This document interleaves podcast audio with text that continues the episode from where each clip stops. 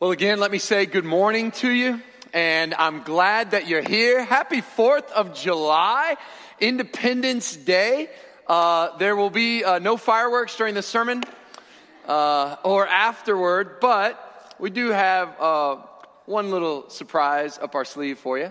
And uh, after this worship service, on your way to Sunday school, we've got red, white, and blue popsicles.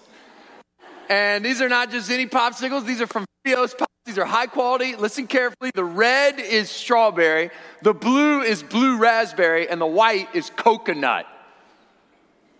Now, for the rest of the sermon, you can't be thinking about which one of those, okay? Uh, but there you have it. And if somebody says, Tom, Tom, we, we can't be eating a sugary popsicle, it's not even 11 o'clock, I would say, freedom. America. So, hope you enjoy that. Uh, so good to be back with you. I want to thank Pastor BJ, Pastor Scott for uh, so uh, capably filling the pulpit and sharing God's word. Uh, I uh, am, continuing in First Peter. You saw from the intro video there. We're back in First Peter, and I want to talk this morning from the theme "Safe in the Suffering." Safe in the suffering, not safe from the suffering but safe in the suffering. Turn with me to 1 Peter chapter 3, and we'll start in verse 8. 1 Peter, third chapter, starting in verse 8. Now remember, Peter, he was a preacher and he wanted to encourage his people. They're scattered throughout the Roman Empire and he wants to encourage them. And so he structures this part of the letter in this way. And this is how I'm going to structure the sermon. You ready? First, he's going to give them some information. Good old fashioned doctrinal, like you need to know information. This is not trivia. This is not fun facts. This is life or death. You have got to know information. This is from God to you. He's got to get to his people and he's got to get to us. Information. Then he's going to move from information into illustration. And he's going to illustrate what he's trying to say with, I'll be honest, what I think um, is a, whoo, it is an, it's an out there illustration. Um, I have had some sermon illustrations that were a little crazy. Uh, so no judgment, but this one, right? His illustration, it's, it's a little out there, right? And then he's going to close with application. Okay, what do we do with this? Now you've got the information, you've seen it illustrated. Now, how is this going to apply if I'm a if I'm a Roman citizen living in 60 AD or if I'm a Cullmanite in 2021? How do I apply this information that you've illustrated? Got it? Information, illustration, application. So here we go. Let's get right to the information. 1 Peter chapter 3 starting in verse 8. Finally, all of you have unity of mind, sympathy, brotherly love, a tender heart, and a humble mind. Uh, listen, I, I know it's totally not the point of the sermon, but I want you to circle the word finally.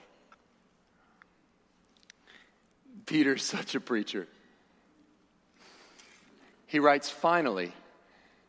He has two and a half chapters of the letter to go. Just want to point that out. Anytime you hear in conclusion or sum up, don't be fooled. All right. I'm standing on apostolic tradition.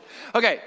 Do not repay, verse 9, do not repay evil for evil or reviling for reviling, but on the contrary, bless, for to this you were called that you may obtain a blessing. We talked about this a few weeks ago. It takes absolutely no grace at all to cuss somebody who's cussing you.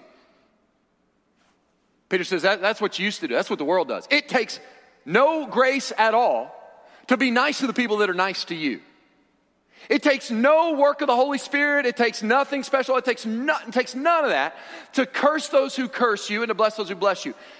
Peter says, You're going to be different. Here's what you've been called to. You were called to something different. You're not going to repay evil for evil or reviling for reviling, but on the contrary, you're going to, you're going to bless those that curse you.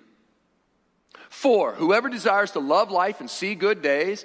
Hey, anybody, anybody love life? Anybody want to love life? Anybody want to see good days? How would you finish this sentence? I mean, what are you ta- uh, like? Listen, you, hey, you want the good life? How would Jimmy Buffett finish that verse? You know, come on, man, get you a house out there on Smith Lake. It's July Fourth. Have it right. You want to love life. You want a good. Isn't it interesting? The Bible says you, you want to love life. You want to see good days. Look at what it says. Just tell the truth. Always tell the truth. If you want to, whoever desires to love life and see good days, let him keep his tongue from evil and his lips from speaking deceit. There you go. Turn away from evil and do good. Let him seek peace and pursue it. For, look at verse 12. For the eyes of the Lord are on the righteous, and his ears are open to their prayer, but the face of the Lord is against those who do evil. Ponder that verse for a second. That's terrifying. You know, we end the sermon oftentimes with a benediction. Well, every time with a benediction, but we end usually with a benediction uh, that comes out of Numbers chapter 6. And do you know that blessing? May the Lord cause his